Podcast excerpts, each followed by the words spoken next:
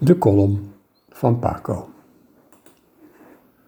Een koffie to go deze keer. Want de horeca zit voorlopig potdicht. De mevrouw achter de toonbank van het koffie to go geval noemt zich barista. Mooie naam. Ik krijg een cappuccino en ga zitten op een bankje onder een boom tegenover de koffietent. Het is druk, veel klanten vandaag. Barista werkt zich het Lazarus en lult intussen in de telefoon, die zij tussen nek en schouder heeft gemultitaskt. En zoals mijn hoogbegaafde buurman oom Jort ooit al eens zei, multitasken bestaat niet. Je doet niet twee dingen tegelijk. Nee, je doet twee dingen half. Dat hij daarmee de spijker op de kop sloeg, is een understatement als ik de chaos waarneem die barista veroorzaakt op het moment dat ze per ongeluk een vol blad coffee to go's van de toonbank multitaskt. Intussen piept mijn mobiel, een Twitterbericht. Wil ik dat lezen? Nee, zal wel weer over corona, Trump, Biden of complotdenkers gaan. Over complotdenkers gesproken. Als je onderzoek naar tafelloedering wil doen op Twitter, dan hoef je alleen maar even kritisch te zijn over complotdenkers. Je weet niet wat je meemaakt. Voor de deur van de koffietent stopt een enorme luxe bolide. Eruit stapt een kort, dik mannetje. Fascinerend dat korte, dikke mannetjes altijd de neiging hebben om hele grote auto's te kopen. Het korte dikke mannetje dringt brutaal voor in de rij en roept om een kop thee. Barista, die intussen de toonbank schoongeboend heeft, vraagt beleefd welke thee. Citroenthee, kruidenthee of rooibosthee.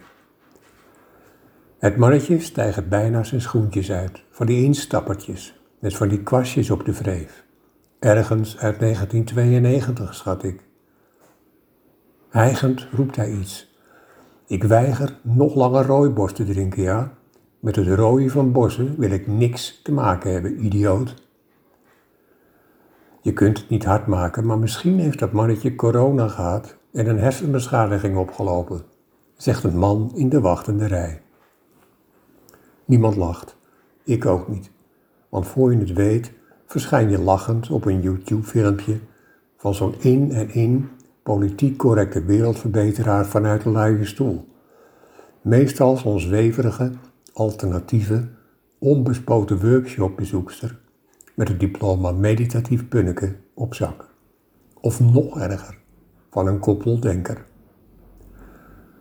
Barista loopt schijnbaar onverstoorbaar door de deuropening naar een schuurtje achter de tent en komt even later met een kinderstoel terug. Zal ik je erin tillen, schat? Of klimt de kleine er zelf in, zegt ze zonder te lachen tegen meneer Rooibos. Maar deze stormt scheldend de rij uit, terug naar zijn luxe bolide. Jou staat het wel, dat pesthumeur, maar ik zou het zelf nooit aantrekken, roept barista de wegrennende tuinkebouter achterna. Homerisch gelach alom.